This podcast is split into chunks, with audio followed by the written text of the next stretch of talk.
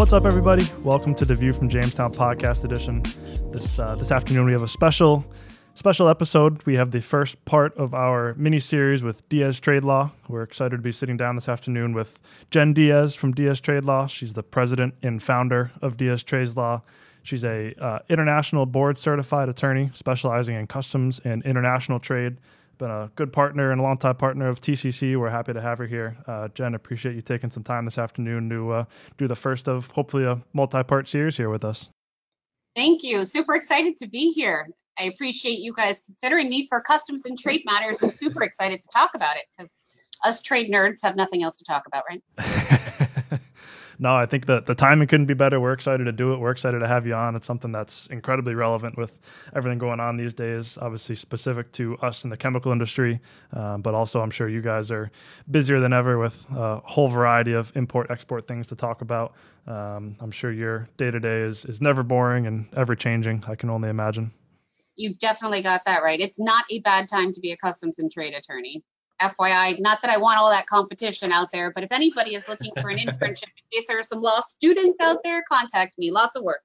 Absolutely, good, good little, uh, good little recruiting segment in there. No, no, no harm there. Um, but yeah, getting started. You know, we're we're excited. Hopefully, this will be a little uh, TBD on how many part series, but we're going to have a multi part series here with Diaz Trade Law. Uh, I know Jen has a few of her colleagues she's looking forward to pulling in on some of these later episodes. Um, but I think just to get started, it'd be great to have an introduction on both yourself personally um, as well as the business, uh, how you got started, how long you've been in business, what you guys focus on, and, and your team there. Um, so I'll let you take the floor. Perfect. Thanks so much. So, my company is Diaz Trade Law. We've been around for six years. Excited to be celebrating our sixth year this year in 2021. I am a 15 plus year attorney going on my 16th year, and I've strictly practiced customs and international trade law since starting. I was one of those crazy law students that had 12 internships in law school trying to figure out what I wanted to do with my life. And my last one happened to be an accidental internship in customs and international trade law. And I fell in love with the area. I loved the fact that it was a niche practice, that I knew nothing about it to begin with. It was a complete learning curve starting. I grew up on South Beach where my balcony overlooked the port, and I had no idea what happened at that port. I looked at Port Miami every day and literally didn't understand what a gantry crane was, didn't understand containers, you know, uh, growing up, you see containers on the highway and you're just annoyed that they're taking up a lot of space and going slower than the speed limit.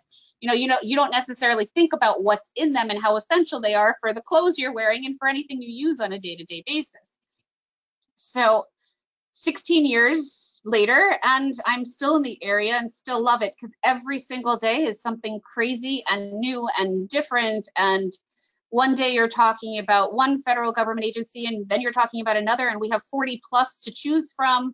We've got over 328 ports of entry in the united states so many different ways to get into trouble and so many ways that people don't realize that there are to get into trouble. Importing is one of those areas where it's really easy to get started and really easy to screw up. So at our firm we handle both the pre-compliance side as well as the oh no i messed up. So my goods are seized I have a penalty, a government agency is mad at me, I got a bad notice. So at our firm, we do a little bit of a lot. I call us the 911 operators for trade. Typically, people are calling us in a panic. So we have me running the firm. I've got two all star associates that are terrific dealing with import and export transactions. And I've got amazing of counsel lawyers dealing with intellectual property rights as well as um, anti dumping and countervailing duties and all sorts of fun lit- litigation that comes up, as well as many wonderful consultants that assist us. So, people that used to work for customs, used to work for FDA. So, the director of import operations, the previous director of import operations for FDA, and previous assistant commissioner for customs, as well as many others. So, I'm very fortunate to have a really great, diverse team of customs and trade and federal government agencies uh, former federal government agents, how about that, to help us with all sorts of fun trade matters. So I would say our firm is pretty diverse in that way. Yeah, absolutely. Sounds like you have a great team there. Great, great basket of resources. Obviously, you're in one of the major hotbeds of uh, importing and exporting in the U.S., being in that South Beach area, uh, right up there with Houston and Long Beach. I'm sure you're uh, there's there's there's no shortage of activity and things going on right around that area. Good good spot to be. For sure. Um, I think uh, obviously, this episode targeted more at import. Uh, we plan to have at least uh, an import specific episode, a export specific episode, uh, an episode on anti-dumping and what that includes, as well as maybe getting into some policy things. Focusing on importing for this specific one in this this first episode, um, I think starting at the very basics. I mean, you know, I don't know if you have a good definition of importing or what importing is or involves, um, but that might be a great kind of no-brain way to start. Love it. Bottom line, bringing an item into the United States from outside the United States and the item and or items are valued over $2500 then it's considered a commercial importation. And you have you have to make entry. And when making entry all these words sound awkward. So filing an entry summary with customs is typically involves hiring a customs broker so basically, a person that is licensed by US Customs to fill out a piece of paper. So sometimes we call them a travel agent for cargo. So, you know, you think of a travel agent for people, you know, helping you get to another country. This is a travel agent for cargo. Helping the cargo physically get to the US is usually a freight forwarder's role, somebody who physically helps with the logistics and transportation, whether it's going on a vessel, whether it's going by truck, whether it's going by air or such. And then the customs broker files a piece of paper. Now it's via ACE. Now it's technically paperless via the automated commercial environment. And you're filling out this form itself for goods entering the United States. Now, this form has lots of crazy questions. And if I was to ask small business importers answers to these particular questions, sadly, I would guess that at least 75% of them would not know the answer. So, for example, if we were to go into a, a random store and ask your normal everyday person if they knew what an HTS was, what percentage of the population, Ben, do you think would have any clue about what a harmonized tariff schedule is, right?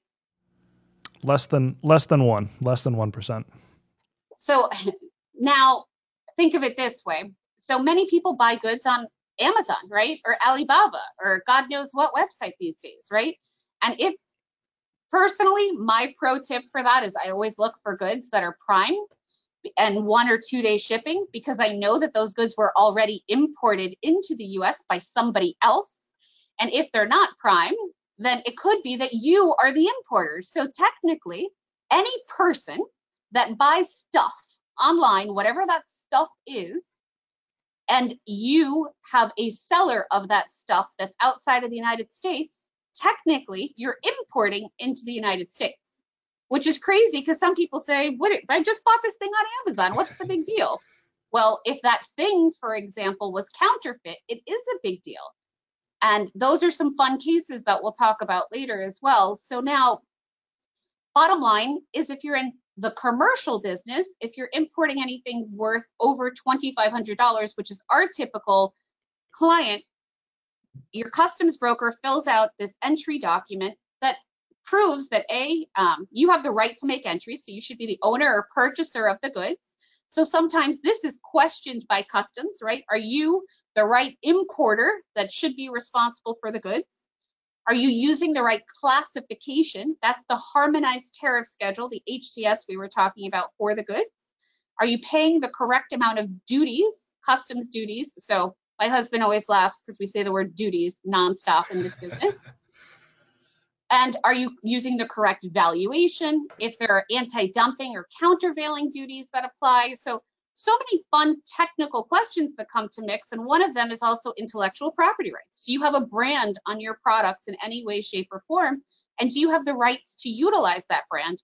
Whether it's on an outer container, whether it's on the product itself, doesn't make a difference could even be on your website, and that's a whole nother story as well. But the question is at the time of importation, what do the goods look like? Are they counterfeit? Or are they not counterfeit? Are you using the right information? For example, if your goods are hazardous materials, you better have the right symbols on your particular goods or they're not going to get on a plane or a boat, right? So there are a lot of requirements, unfortunately. Unfortunately, in this business, most of those requirements are for a good reason, right? For health, safety, welfare, some of them some of them to ensure we have food products, for example, that are safe to consume and you know safe for planes to to load these particular items. So the harder part is it's very easy to become an importer, to hire a customs broker, to get a bond, that's also a requirement. The bond is not to protect you. It's like getting an insurance policy for your shipments, and it has nothing to do with protecting you as the importer. It has everything to do with protecting US Customs from you. So if you, the importer, cannot pay your duties or have an obligation to US Customs, Customs gets to pierce that bond. They get to go after that bond, and then the surety gets to go after you, the importer, if you don't pay up. So it's a very interesting process in that Ben can start importing tomorrow, hire a customs broker, get a get a continuous bond so you can import for a year over a single entry bond for one shipment. Either way, you can do either. You have your importer of record number, and I just screamed at somebody today because they imported under their personal name. When you do that, you have to give up your social security number and import under your own name. Now they had an issue and wound up with an $800,000 penalty. Imagine under their own name, not under a business. So it's the last thing you would ever want. So number one to me, if you don't have an actual company and you're importing, that that's where you have a big red X and you should be stopping. So having a properly set up entity, speaking with an accountant of your choice to choose the right entity type, set up a correct entity, hopefully with a corporate attorney that sets it up properly for you. And if you have partners, you have your partnership agreements, you guys don't fight later because you already agreed to it when you were friends. And you, you set up and all of a sudden you have this great customs broker, you have a bond and you can start importing. And it's very, very easy, unfortunately, to start importing. There's no test, there's no license per se that you need from US Customs for the privilege of importing. You just have your importer of record number and you have your bond, and voila, you're free to go, but nobody necessarily trains you no one would like it if I was in charge of customs because I would mandate a test and I'd be fired like day one, I'm sure. I mean, that sounds reasonable to me. You'd think there should be a, a certain baseline uh, certification or license to be able to do such a thing. hundred percent. In my in my opinion, it's nuts that the individual I spoke with today imported items that happened to be counterfeit under her own personal name and thereafter wound up with an $800,000 penalty. That's nuts. It's legit. And why is there nothing, you know, grand scheme of things, there are a plethora of resources online if anybody actually cared to read them and look for them. US Customs has an awesome website with so many guidance documents that we'll talk about later. So it's one of those things where it's buyer beware and it's you should know better. And it's one of the first things they teach us in law school is ignorance is no defense, right? No excuse, yeah. too bad. So it's yeah. one of those things where you should know better, but there's so much liability. And that's what scares me for importers in that you can get started quite easily, but nobody sits down with you and says, by the way, there's something called anti-dumping and countervailing duties, and they could be really big, you know, 200, 300 times the value, crazy numbers.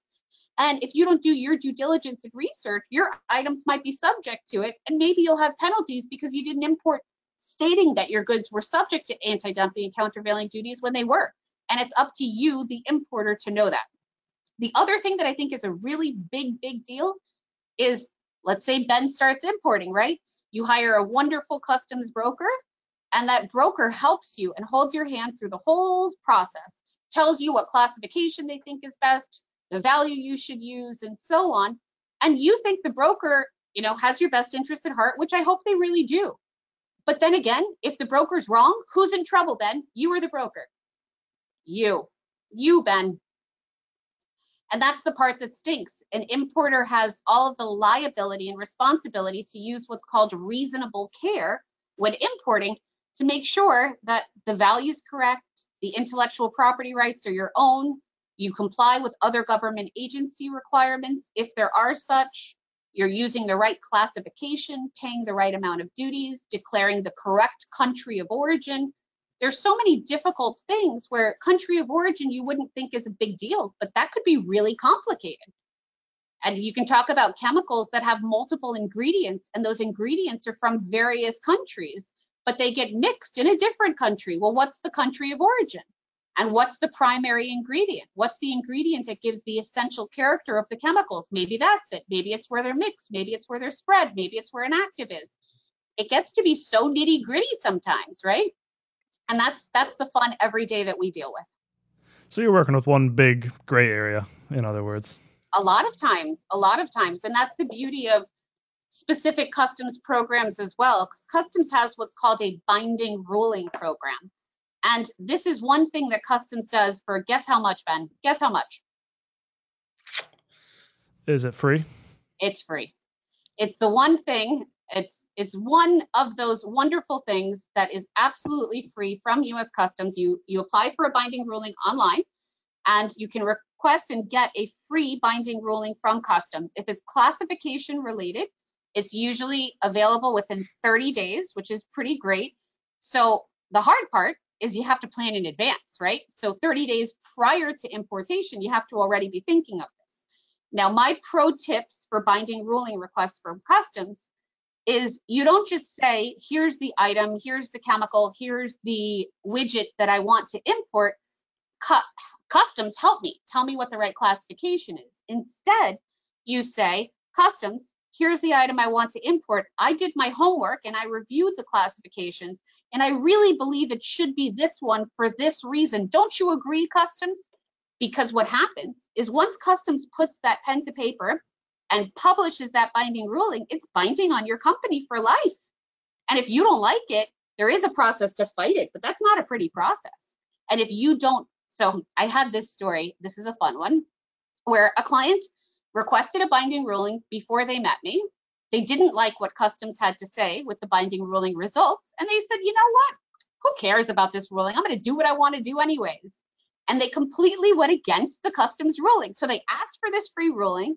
They wasted customs resources in getting the actual ruling. They didn't advocate for what they wanted and they didn't get what they wanted. And then they said, you know what? I don't really care what customs wants. I'm going to do what I want anyway that's one of the worst things you can do when it comes to customs because imagine how pissed you'd be if you spent time giving somebody advice and telling them that advice was binding and then somebody did what they wanted to do anyways. You're not going to be happy with them right? Yeah i can't imagine that one ended very well. No it didn't. Um, i think there's a lot of a lot of great stuff in there. I think starting from maybe starting from zero, and I know you touched upon it a little bit. Um, you know, what, what is a company, uh, you know, for the purpose of this, obviously TCC being a, a bulk chemical distribution and sales company, um, you know, what, what, does a company need to do to make sure you're importing correctly? If, if I'm the chemical company and we've never looked at imports and want to start importing uh, bulk chemicals into the U.S., what, what, what does a company like us need to do from, from zero to make sure we're doing everything correctly, checking all the boxes? Is it checking with a company like yourselves? Is it getting a good broker? Is it doing our homework? What's what, what, if I come to you and say we want to start importing? What is what is kind of step one to make sure we're checking off all the boxes? So number one is I always recommend you have a wonderful customs broker. You want to know the customs broker by name, and you want them to know you by name. You want to have a contact at the brokerage company. What I what I like to say is you should be interviewing your customs broker to make sure that they're familiar with your commodity and your center of excellence and expertise. So, for example, customs is split up into 10 groups based upon the item itself. So, based upon, for example, chemicals, and I have to cheat and look up our C's because God forbid I would actually memorize all of them, but there are 10 C's all over the US. And for example, agricultural apparel, automotive, base metals, consumer products, electronics, industrial and manufacturing materials, machinery, petroleum, natural gas and minerals, and pharma, health, and chemicals. So the likelihood is you'd probably be in the pharma, health, and chemicals center. The idea is within this particular center, are the people within customs that are really going to be judging your imports. They're going to be looking at them and determining whether the imports are great, whether there's an issue with documentation, whether there's not. If there's an issue, it would be this center that gets involved as well. So now what you want to do as a new importer is say, customs broker, are you familiar with chemicals? Do you know classifications for chemicals? Do you know customs officers at the specific ports that I'm dealing with? Do you, are you familiar with the centers of excellence and expertise for my particular product? If there's an issue, how will you react? How will you get me involved? How will you be proactive with this particular issue? All really great things that you want to hear from a customs broker because one of the worst things that happens is there's an issue and your broker does nothing proactively to help you in any way or doesn't tell you to actually get help and months go by and you do nothing and don't really know what's going on and don't have your cargo. Not a great situation. So, number one, get a terrific customs broker that you personally vet, that you feel confident with, that will be proactive when you need them. Make sure you have your documentation in a row, is number two. And when I mean documentation, I mean you have to research federal government agencies. So, for your particular commodity, US Customs is always going to be involved and always going to be the number one federal government agency that regulates any importation and any exportation. But there are a multitude of other federal government agencies that may regulate your particular product as well. So, in your particular instance, we would first want to say, okay, for this chemical, what, what's in the particular chemical and which federal government agencies would have requirements? Is there a license? Is there anything that I need to do in advance. Like, for example, if it was alcohol, because that's always a fun one, we need a permit from the Alcohol, Tobacco Tax and Trade Bureau prior to importation. Otherwise, your imports are just going to sit at the port. So, for your product, which federal government agencies regulate you, which involves some research? Is there any requirement that you have for your particular product in advance of importation? So, the likelihood is with a chemical, you have to comply with hazmat requirements and have certain symbols certain and the idea behind those symbols is to ensure that the particular chemical won't blow up, right? We want to make sure that it's safe to transit wherever it's transiting and whatever method of transportation it's taking. So those are the number ones and twos in terms of knowing who you're doing business with as well. If you have a reputable supplier, today I had another person tell me they purchased something off of Alibaba and didn't really know who it was from and didn't really know them. I've had a crazy scenario where somebody purchased from a new supplier and thought that the supplier might have been reputable, maybe, maybe not, didn't really do their homework or due diligence. And it's, and when I talk about due diligence, I mean as little as a Google search just to see what presence they have. If they give you an address, where is that address? Is that address a real manufacturing facility? Is it a post office box? Is it a house in whatever country? I mean, minimal due diligence and research is, is what you should be doing. And then there are in country groups that can also check out any manufacturer as well for you. So, bottom line, a great customs broker, research on what federal government agencies actually regulate your particular product and any requirements that you have to import your product pre importation. Um, and making sure you use the right classification, valuation, country of origin labeling, making sure your labeling itself is compliant with all of those federal government agency rules, and making sure in terms of documentation, your commercial invoice actually meets customs requirements. There are many fields. I have a commercial invoice cheat sheet I give to my clients to make sure that their commercial invoices actually satisfy customs regulations because many don't. Many invoices, for example, are in Spanish and not in English and they have to be at least in both languages, at a minimum in English, right, for the US market. So, so many requirements when you import, but the expectation is to have somebody on your side, whether it's internally or externally, that helps you navigate the process. Is it a lot? Yes. Is it absolutely doable? Yes. Millions upon millions of companies import into the United States every day, and it's it's a doable task, but it's also very easy to navigate incorrectly if you don't have the right people on your team. So if you have an item and you're not sure how it's regulated, how it's supposed to be labeled, what the requirements are for your particular item, that is the time to get a consultant and or customs attorney on board right away to help you navigate. Yeah, it sounds like there's a quite a few places you could make a wrong left turn, whether you mean to or not. There's there's a lot that could uh, could go awry, especially you know even if you're a seasoned uh, importer. It sounds like there's a lot that could uh, get uh, you know a little bit messed up along the way, whether it's a new product coming in or changes to the code or whatnot. Sounds like there's a lot of a lot of variables in that equation there. You're so right. We had an instance where an importer was importing for 40 plus years, and they said they've never gotten in trouble before, never had an issue and they had a customs inspector at a particular port that was examining them right and left, inspecting, dotting every I, crossing every T, and and going through every item to such level of detail. And they had a multitude of seizures, of issues, and they realized that they were labeling incorrectly. At the end of it, they had an intellectual property rights issue, and they never would have known this otherwise, but for somebody really brutally examining their merchandise at the port. But what should they have done better? And what did we help them with after the fact? Is we got them to have an import compliance process. And what's your internal policy to make sure that everything you're importing is legitimate and is authorized to be imported. And if you don't have those types of processes, not everybody has a compliance manual in place if you're a small importer, especially. But those larger entities, for sure, they have compliance manuals, checklists, the right logistics personnel on their team to help them with the process. And that makes sense because these rules are set up for bigger companies to actually comply with because they have the teams and infrastructure in place. I feel like smaller companies are really the ones that are truly set up to fail if they don't have the right team in place to help them, especially at the beginning. Yeah, completely understandable. Um, let's say you're uh, you're a TCC and you've been importing a little bit for two three years and things have been going pretty well for the most part. Um, what are some of the things that customs takes a look at or, or targets? What are some of their big focuses on? Uh, you know whether it's cracking down on illegal activity or making sure the paperwork's in line. You know what what are some of the ways that maybe a, a somewhat new importer uh, could could go awry, or you know, what are some of the th- big things that customs is really taking a look at that are being you know should be aware of to to make sure you're avoiding. Absolutely. So one is trade agreements. This is a biggie. So we're seeing a lot of audits and verifications. So for example, if you're saying my good was really made in South Korea and I'm taking advantage of the US South Korea free trade agreement, customs will say, great, prove it.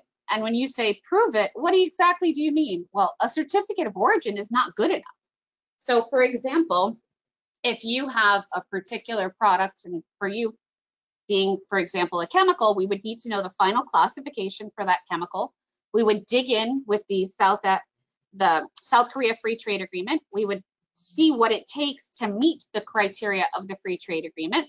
And for example, maybe the the raw material chemical has to be from South Korea, and maybe there are multiple raw materials, and maybe some are not from South Korea. Does the what customs would want to see are the invoices from every single raw material that makes up your final chemical. And if, for example, some of the raw materials are not from South Korea, that could kick you out of the free trade agreement. So you may have a manufacturer's affidavit of origin that the final mixture is combined in South Korea, but the assembly and mixture may not be enough to satisfy the country of origin requirement that you that your good is really made in South Korea, and then maybe your eligibility to meet the South Korea Free Trade Agreement could be in question.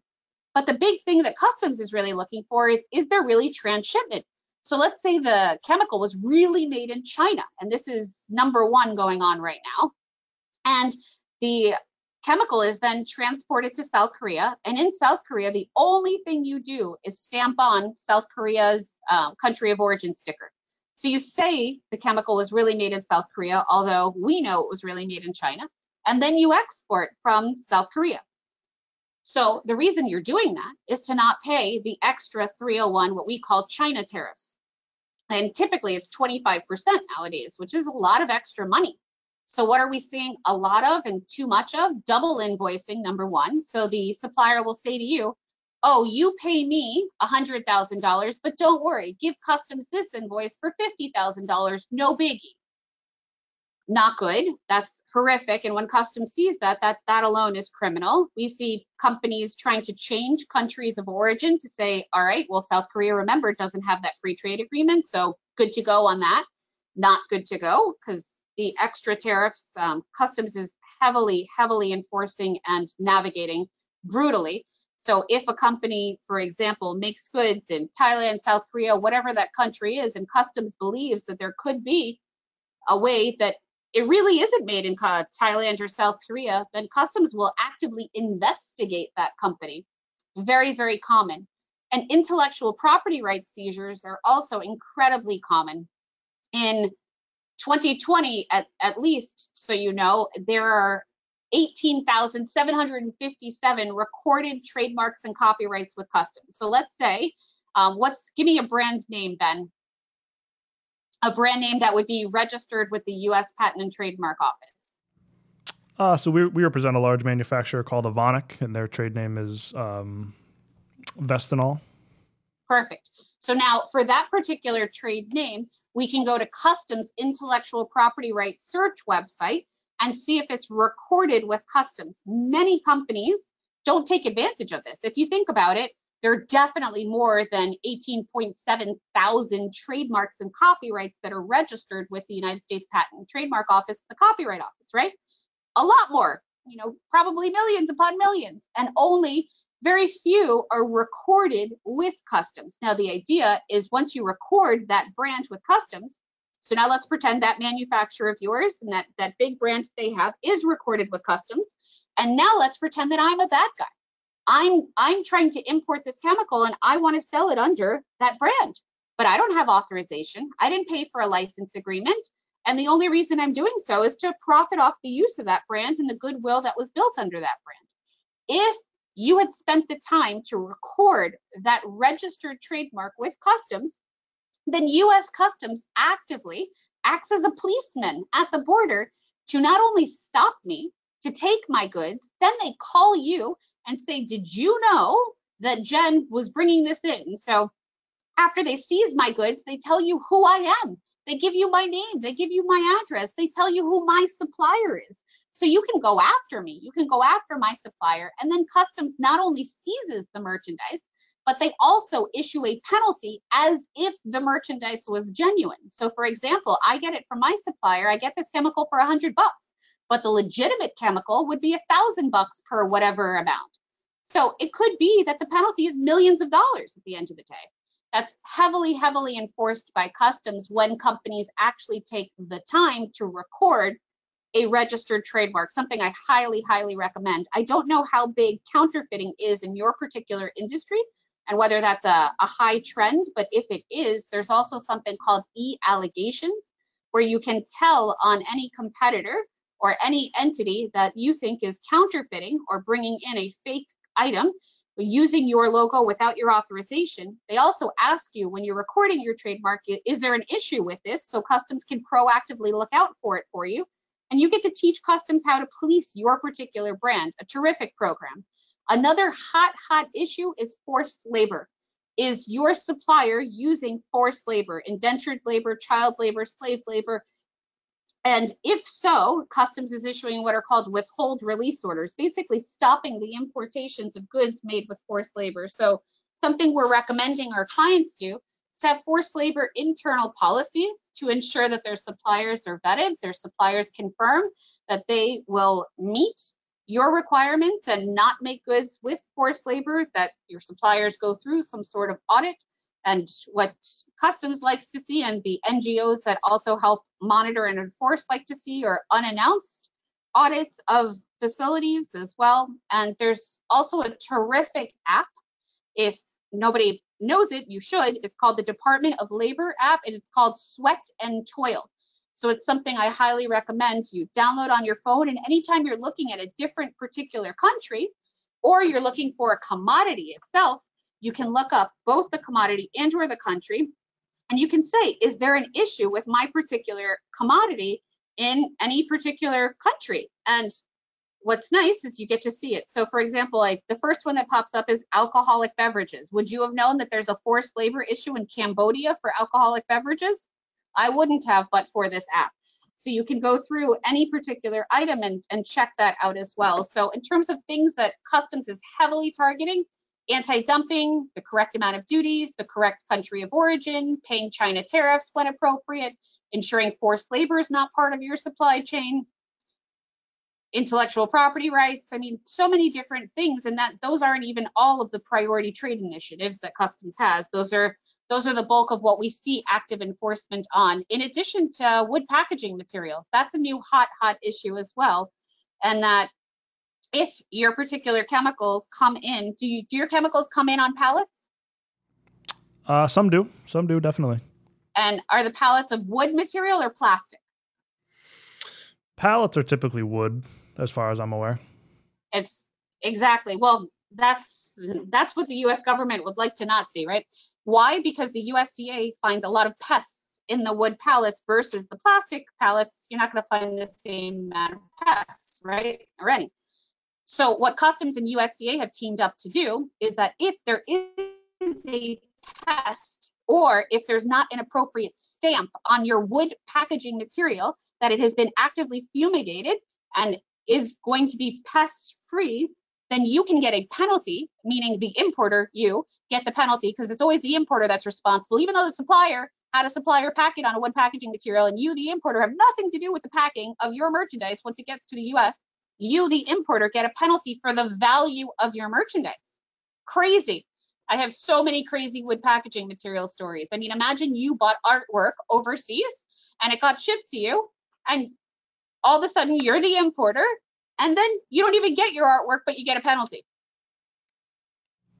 Yeah, I, I I had never heard of such a thing. That's I mean, it certainly makes sense. It's a it's a logical explanation. I had just never never even thought of the the pallet that a product shipped on. You you'll never think of I think the the product itself and making sure it's correctly labeled and wrapped. But that's a whole other whole other it's a whole other thing. And unfortunately, you the importer, you're supposed to provide standards to your suppliers so that your suppliers meet those particular standards, including the proper packaging of your product.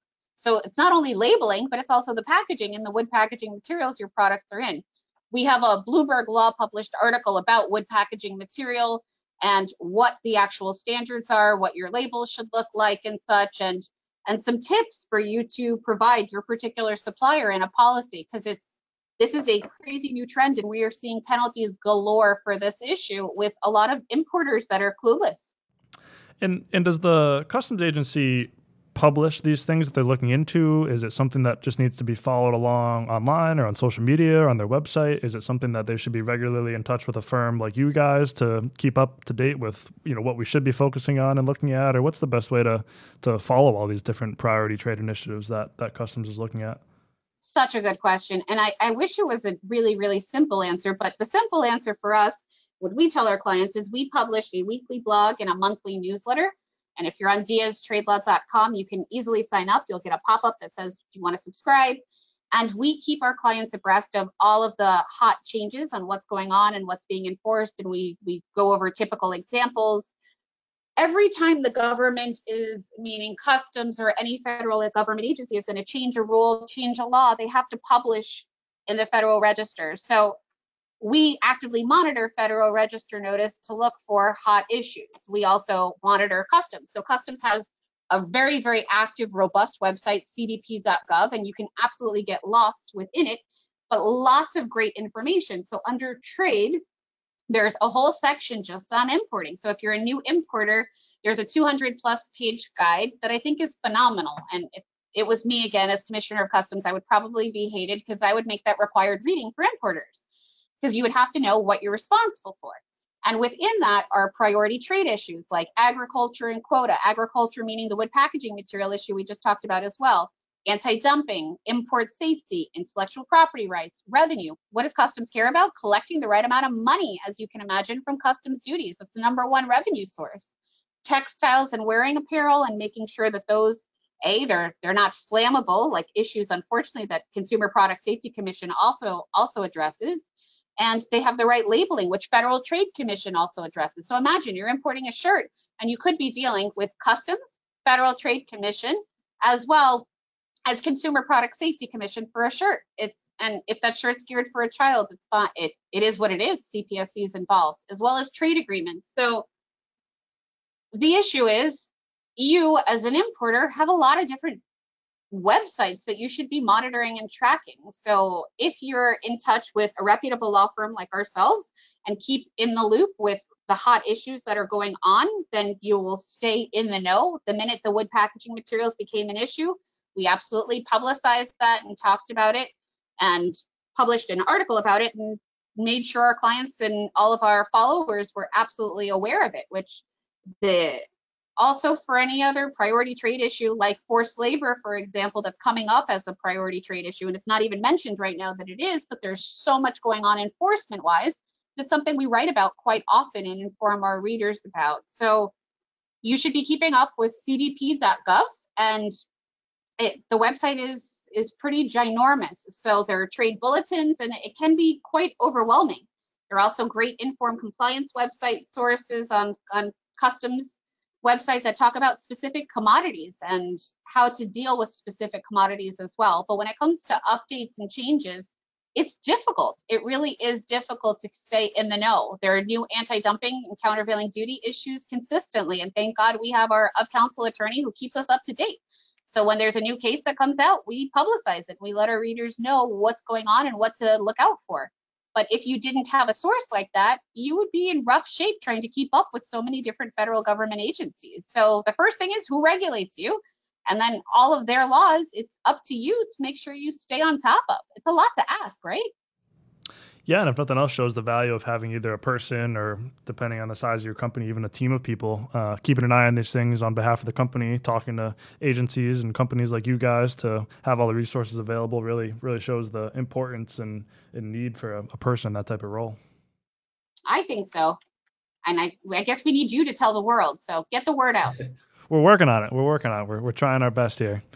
Um, one of the sections I know I was most excited about when we started talking about these, obviously, you guys have a, uh, I'm sure, a, a, diverse background of prior cases and, and um, things you might be able to share, um, both you know maybe good stories and maybe a couple horror stories and what could have been done to avoid some of those situations. I don't know if there's any cases or prior experiences that stick out specific to importing that um, became a big deal and, and maybe you know advice or if you could look go back in time what, what that person could have done to potentially avoid that issue and anything specific to kind of you know the chemical and commodity industries is is great if you if you have them sure. Uh, so many fun stories to share. Um, of course during the pandemic so many different PPE related items coming into the United States, right? Uh, out of obviously sheer necessity. One of those items being hand sanitizer. Well, I had many clients in the manufacturing of hand sanitizer space that were duped with their raw materials. So they thought they were buying ethanol to make their hand sanitizer. And it turns out the raw material suppliers substituted the ethanol for methanol. Now, according to FDA's good manufacturing practices for drugs, which hand sanitizer with alcohol is a drug, the manufacturer should have been vetting the raw materials and testing the raw materials upon receipt of them to ensure the stability and to ensure that it really was the raw material that the raw material supplier said it was, right? In these particular cases, the manufacturer didn't. They didn't have that particular quality control standpoint at that time. And that was also because, let's face it, it was a pandemic, right? So, out of sheer necessity, everybody was making the hand sanitizers really, really quickly. And people that didn't normally make them were getting in the business for the sake of necessity.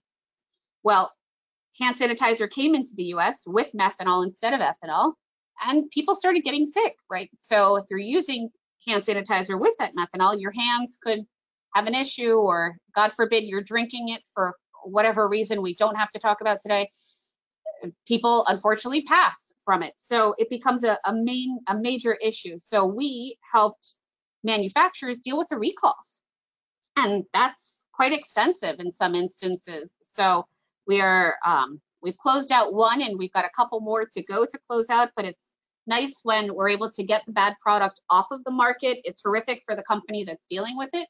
The manufacturers thought they would be able to make a product sufficient for a public necessity. And in this instance, it was very easy for them to get duped by their raw material suppliers. And then they're facing lots of uh, withdrawals from the market. So imagine how unhappy your customers are when you're giving them a product that's deficient and that US consumers can physically get ill from in some way, shape, or form. So the recalls have been very, very invasive and, and tough to deal with for these manufacturers, but it's a great example of trying to get into a business quickly and not 100% having all of your processes and procedures and auditors and checks in place prior to.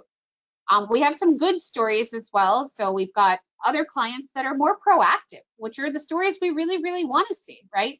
The clients that come to us in advance of importing, in advance of exporting, and we're able to assist them with what we call pre compliance.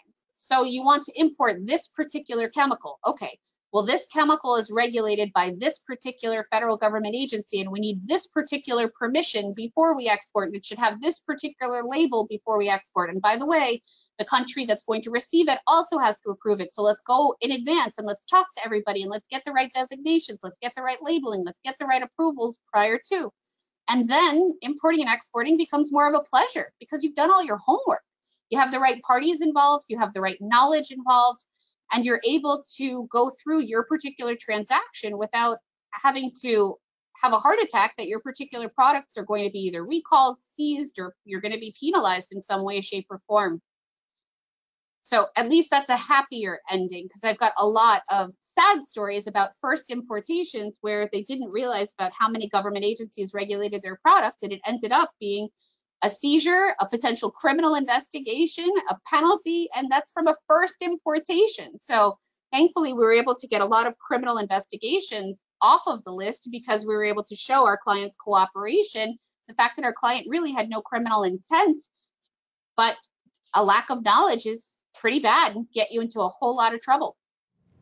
Yeah, absolutely. I can only imagine. Um, one of the things you mentioned early on was um, you know, you guys kind of being a, a 911 for importing, um, and you know, versus doing some proactive work. I'm curious what, what percentage of your guys' business is that uh, sort of 911, you know, on the back end of an importing case versus you know doing some proactive work, because I'm sure that the proactive work certainly will go a long way. Yes, I, I would say the 911 work is about 75%, if not more. Sometimes it's a minimum of 75% of our day is 911. It's my goods were seized, I received a penalty, I'm in trouble in some way, shape, or form. The government is investigating me. I did so and so wrong, and, and what do I do? How do I help myself? Or it, it's a lot. And a lot of those cases we try, and our goal is always to turn those into compliance cases. So so you did this wrong. So, for example, the wood packaging material issue. So, you imported goods that had poor wood packaging material that weren't properly fumigated or had a pest in them. What are you going to do differently? So, we create their their procedures and we help clients make sure that these things won't happen again. We educate suppliers. In intellectual property rights issues, which are incredibly common, we develop processes and systems to ensure that every subcomponent or every raw material is truly you know from the correct source. And if it's going to be labeled as such or you're going to be using a trademark you use it legitimately and you have authorization. And we make sure that the license is has not expired and we advise the broker of that relationship and of that license. So if they're asked by customs we don't have to waste time getting it. They already have it in place. So there are a lot of really happy pre-compliance stories that started with really bad penalty issues or seizure issues that wound up with success stories at the end because we were able to, as we like to say, flip the script, right? We had a really bad story at the beginning and we were able to change it up so that customs now trusts us and trusts our particular entities that they're doing the right thing and going through compliance because they have the right partners in place to help them, which they didn't at the beginning and that that truly does help with mitigation as well. Sure, I can absolutely imagine. Um, and I think what you know we talked about a lot of good resources and, and, places that you guys use, whether it's websites or social media channels or newsletters. Um, so obviously we can link up a bunch of those uh, in the show notes below here. But I don't know if there's any other final uh, resources to recommend. Obviously, no no harm in shouting out your guys' own website and social media. I know you guys post constantly and, and do a great job on social media to keep everybody informed. But what are some of the go-to resources and, and things to recommend for anyone that wants to maybe learn a little bit more about importing, uh, or someone that's a, uh, a either, either novice or experienced importer and just want to keep them keep up to date on what the latest is? Sure. I would say number one is importing into the US, the guide for commercial importers. If you're a brand new importer, that's my required reading. It's 211 pages, and some of them are table of contents, so it's not so bad, I promise. There's also the reasonable care checklist from US Customs, which outlines your obligations as an importer and what customs expects you to follow. I would say for newbies, those those two are mandatory reading as far as I'm concerned. As far as updates on what's going on with specific federal government agencies, following and subscribing to that federal government agency's press page or news page is is awesome. When it comes to customs, we follow their federal register updates. So anytime customs posts something new or has something new going on, whether it's something to do with the China tariffs, basically the 301 case or 232 or any any of the crazy numbered cases that are going on right now, we we get a hit. For federal government agency pages, uh, I think all of them have a plethora of information and they're actually quite difficult to navigate sometimes which is the hard part it's what what do you go to and and how often do you go to it so if there's a page that has great news on it and you like it many of those pages have subscriptions. There are also social media channels for all the government agencies as well.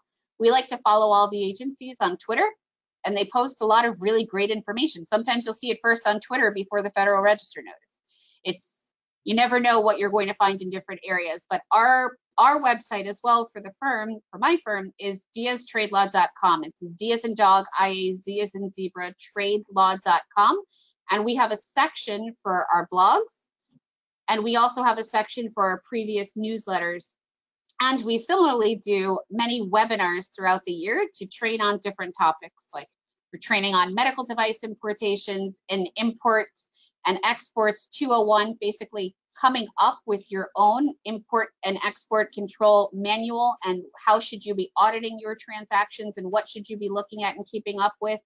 Those are what I would consider really important aspects for any business.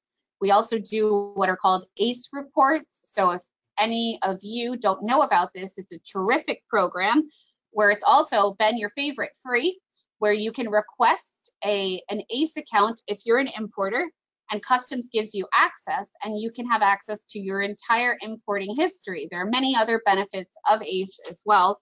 We've got a good article on why you need your very own ACE account. And once we do, we do an import report card, and then we can also pick specific fields to audit routinely. And then we tell our clients which fields we believe they should be auditing and how often they should be auditing to keep up with trends and to make sure that there aren't mistakes within their paperwork they submit to customs. So I, wish I could say that there wasn't a lot that importers have to do to stay in the know, but I, I can confidently say that there are sources like us and others where you can keep up with a firm and they will help you keep up with the latest and greatest of what's going on because navigating 40 plus federal government agency websites or even two or three or five however many regulate your product could be a lot yeah, I was just going to say it's it's obviously refreshing to see and hear a company like you guys doing podcasts like these and putting out your email newsletters and social media. Um, you know, trying to kind of aggregate all of that and make it easy for companies like us to stay in the know on what's going on. So um, a lot of great resources in there, and, and appreciate you sharing those.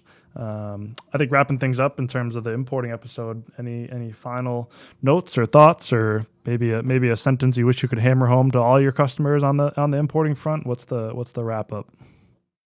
We have a top 10 tips when importing and top 10 tips when exporting. It's a, a cheat sheet that we provide on our website for free on diaztradelaw.com, which gives you a lot of the things we talked about today and some really great links.